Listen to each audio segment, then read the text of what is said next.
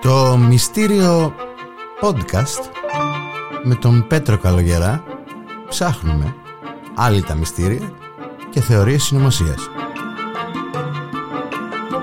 Γελία ή μη. E-Daily Podcasts.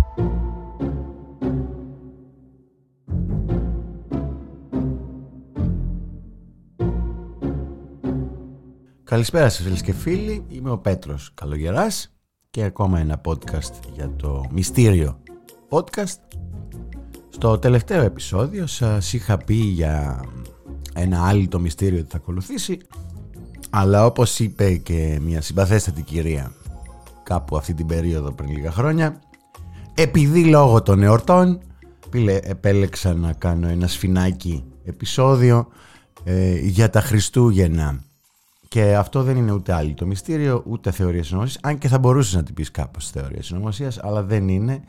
Είναι ένας μύθος που πολλοί από εμάς τον πιστέψανε αρχικά χωρίς τι να κάνουν μαντέψτε να ψάξουν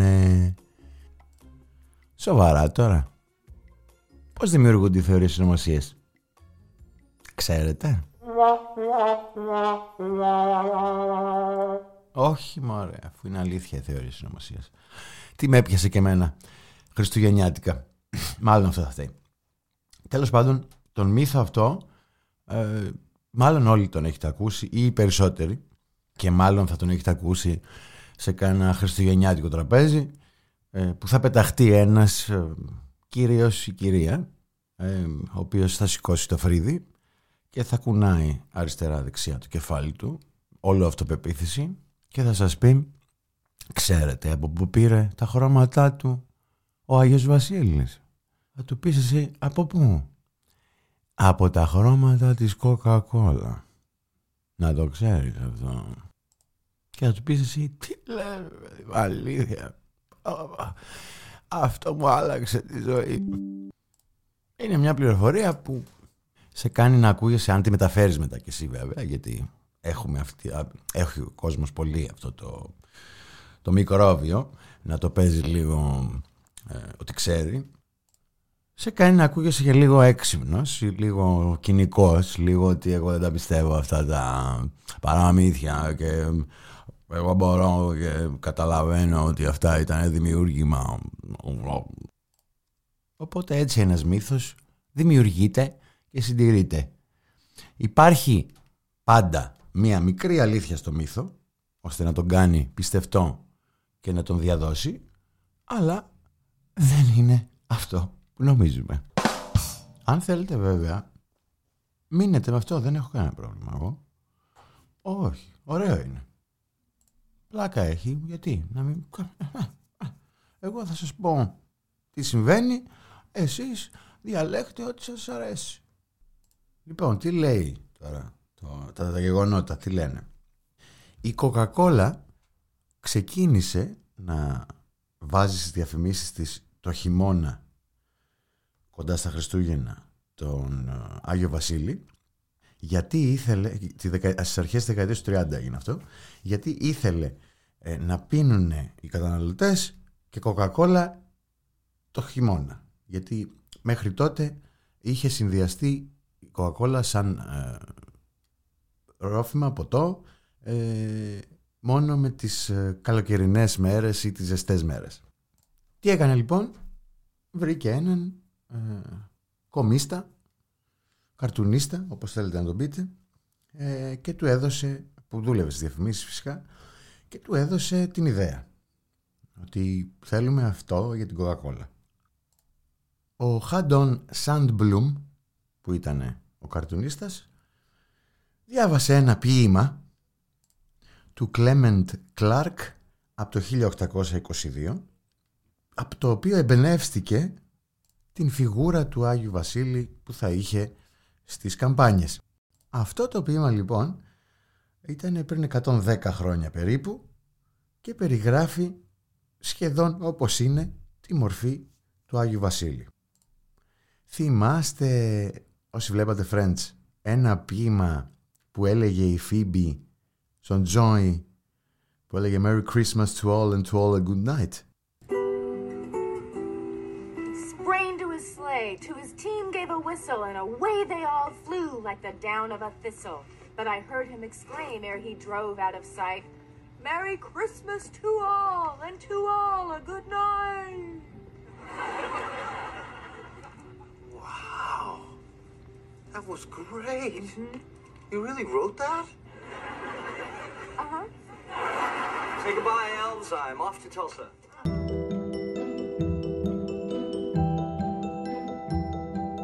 Αυτό είναι το ποίημα που εμπνεύστηκε, από το οποίο εμπνεύστηκε ο Χάντον Σάνμπλουμ τη φιγούρα τέλος πάντων του Άγιου Βασίλη στις διαφημίσεις της Coca-Cola. Αλλά εμείς σαν άνθρωποι έχουμε τέτοιο δηλαδή. Δεν μπορείς να μας πεις ότι, κοίταξε να δεις, η φιγούρα του Αγίου Βασίλη ήταν εξελικτική και έφτασε εκεί. Όχι. Θέλουμε διεύθυνση, όνομα, τόπο, ε, τα πάντα θέλουμε εμείς. Δεν μπορούμε αλλιώς, θέλουμε, θέλουμε ταυτότητα, στοιχεία. Ποιος, ποιος το έκανε αυτό; Να του δώσω credit, να το λέω εγώ στο χριστουγεννιάτικο τραπέζι. Αυτός είναι. Έχουμε αυτή τη μανία ρε παιδί μου. Όπως εγώ ας πούμε. Θα ήθελα πάρα πολύ να ξέρω ποιος ανέξυπνος άνθρωπος βρήκε ε, το σλόγγαν που γράφεται στα απορριμματοφόρα του Δήμου Αθηναίων. Βρέξει χιονίσει η Αθήνα θα καθαρίσει. Θα ήθελα πάρα πολύ να ξέρω ποιος σκέφτηκε αυτό το, το λαμπρό σλόγγαν. Θα ήθελα να τον μάθω ποιος είναι αυτός. Η κομμωδία γράφεται από μόνη της. Και να σας πω κάτι, αν μπείτε στο site της Coca-Cola, το λέει μόνη της. το λέει μόνη της, δεν χρειάζεται να το, να το ψάξετε παραπάνω. Υπήρχαν διαφημιστικές καμπάνιες ε, από τις αρχές του αιώνα, το 1906, άμα έχει, έχουν επιβιώσει δηλαδή και πώς να τις βρεις στο διαδίκτυο. Από το 1906 λοιπόν και μετά και, από το, και το 1908 και το 1923 και άρθρα υπάρχουν από το 1927 που λένε ότι ο Άγιος Βασίλης είναι έτσι. Είναι κόκκινος, φοράει κόκκινα βασικά, έχει κόκκινα μάγουλα, είναι παχής, έχει γενιάδα, είναι όπως είναι στις διαφημίσεις της Coca-Cola. Ναι, η Coca-Cola το έκανε καλύτερα. Δεν διαφώνουμε σε αυτό. Γι' αυτό προέκυψε και ο μύθος. Το έκανε καλύτερα. Βοήθησε στο να εδρεωθεί αυτή η εικόνα του Άγιου Βασίλη. Αλλά είχε ήδη εδρεωθεί. Και δεν εδρεώθηκε τότε. Είχε, δηλαδή μπορεί να υπήρχαν το 19ο αιώνα κάποιες διαφορετικές εκδοχές του Αγίου Βασίλη, αλλά το κόκκινο αυτό στον Άγιο Βασίλη είχε εδρεωθεί ε, τουλάχιστον 60 χρόνια πριν το πάρει Coca-Cola. Και για αυτήν ήταν πολύ βολικό βέβαια το ότι ήταν στο κόκκινα και αυτή είχε το ίδιο χρώμα. Απλό. Για παράδειγμα, μία πενταετία περίπου ε, πριν η Coca-Cola αρχίσει να χρησιμοποιεί τον Άγιο Βασίλη στις διαφημιστικές της καμπάνιες υπήρχε ένα άρθρο το New York Times το οποίο έλεγε, έλεγε ανέφερε ένας τυποποιημένος Άγιος Βασίλης εμφανίζεται στα παιδιά της Νέας Υόρκης. Ήψο, βάρος, ανάστημα είναι σχεδόν ακριβώς τυποποιημένα, όπως και τα κόκκινα ρούχα, η κουκούλα και τα λευκά μουστάκια. Μήπως αυτή είναι η εικόνα που έχουμε κι εμείς; Μήπως; Αλλά και από την περίοδο του εμφυλίου πολέμου, τον είπα, ε, ο καρτουνίστας πάλι Τόμας Νάστ έτσι τον ζωγράφιζε τον ε, Άγιο Βασίλη. Βέβαια δεν είχε το κόκκινο, αλλά το απέκτησε λίγα χρόνια μετά, όπου από, πάλι από διαφημιστικές καμπάνιες, όπως εκείνη της Sugar Plums το 1881. Οπότε για να καταλάβετε, δεν ξύπνησε μια μέρα κάποιος και είπε «Α, ο Άγιος Βασίλης θα είναι έτσι». Ραβδί, ή η Coca-Cola είπε «Α, θα το φτιάξω με τα χρώματά μου από το μηδέν» και μετά «Ραβδί, τελείωσε, ο Άγιος Βασίλης είναι κόκκινος και είναι κόκκινος εδώ και 90 χρόνια». Όχι. Ναι, αν θέλετε έτσι έγινε, δεν έχω κανένα πρόβλημα. Αλλά δεν μπορεί να έγινε έτσι, βασικά. Είναι μια εξελικτική μορφή του, του, του Αγίου Νικολάου, αρχικά Σεντ Νίκολας, που έγινε Santa Claus και με τα χρόνια αφού μπήκαν στο περιθώριο κάποιες άλλες φιγούρες του και μορφές του επικράτησε αυτή. Είχε ρόλο η Coca-Cola σε αυτό; Είχε. Είχε. Φυσικά είχε. Αλλά δεν πήρε τα χρώματά του από την Coca-Cola. Ούτε δημιουργήθηκε αυτή η εικόνα από την ίδια την Coca-Cola. Αλλά το έκανε καλά η Coca-Cola. Κάθε χρόνο δακρύζουμε με τις διαφημίσεις της.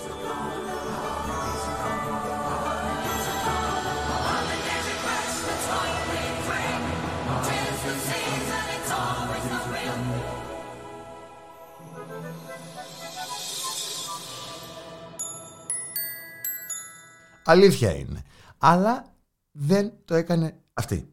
Την επόμενη φορά λοιπόν που θα βρεθείτε σε μια παρέα ή σε ένα τραπέζι χριστουγεννιάτικο ημί και κάποιος πεταχτεί με ύφος ε, τεσσάρων χιλίων καρδιναλίων. Είδατε τεσσάρων χιλίων. Έκανα λογοπαίγνιο καταστρέφοντας την ελληνική γλώσσα. Αλλά εντάξει τώρα μια βόλτα στα social media θα σας πείσει ότι εντάξει αυτό ήταν πτέσμα και ήταν και λίγο πνευματώδες γιατί διαβάζεις μια πρόταση και έχει 98 λάθη ενώ οι χαρακτήρες είναι 90. Τέλος πάντων, εάν βρεθείτε λοιπόν σε αυτό το τραπέζι και αρχίσει ο άλλος να κουνάει το κεφάλι του έτσι και καλά εγώ ξέρω ενώ εσύ δεν ξέρεις πείτε του σε παρακαλώ φίλε σε παρακαλώ εσύ δεν ξέρεις εγώ ξέρω ξέρω ότι είναι έτσι τα πράγματα όπως τα είπαμε πριν. Και δεν είναι έτσι όπως τα λες εσύ απλά για να δώσουμε μια ταυτότητα κάπου. Μέρος ώρα και όνομα. Πάντως αν τσαντιστεί λίγο ε, πείτε το όχι εσύ έχεις δίκιο. Εσύ. Εγώ λέω τη δικά μου. Μην ανησυχείς. Έχεις απόλυτα δίκιο. Αυτό δεν θες αυτό θα γίνει. Μην ανησυχείς καθόλου. Θα χαλάσουμε τώρα τις καρδιές μας. Άστο, καλά σου.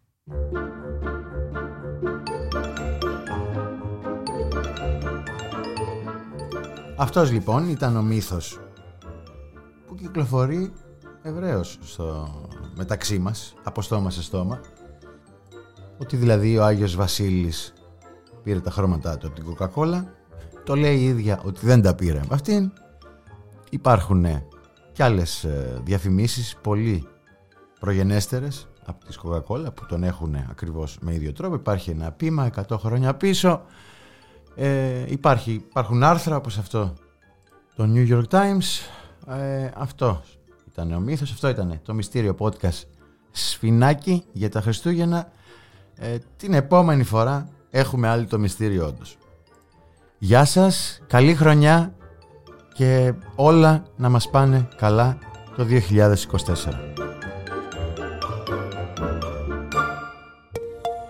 Για να μην χάνετε κανένα επεισόδιο, ακολουθήστε μας στο Spotify, στα Apple και Google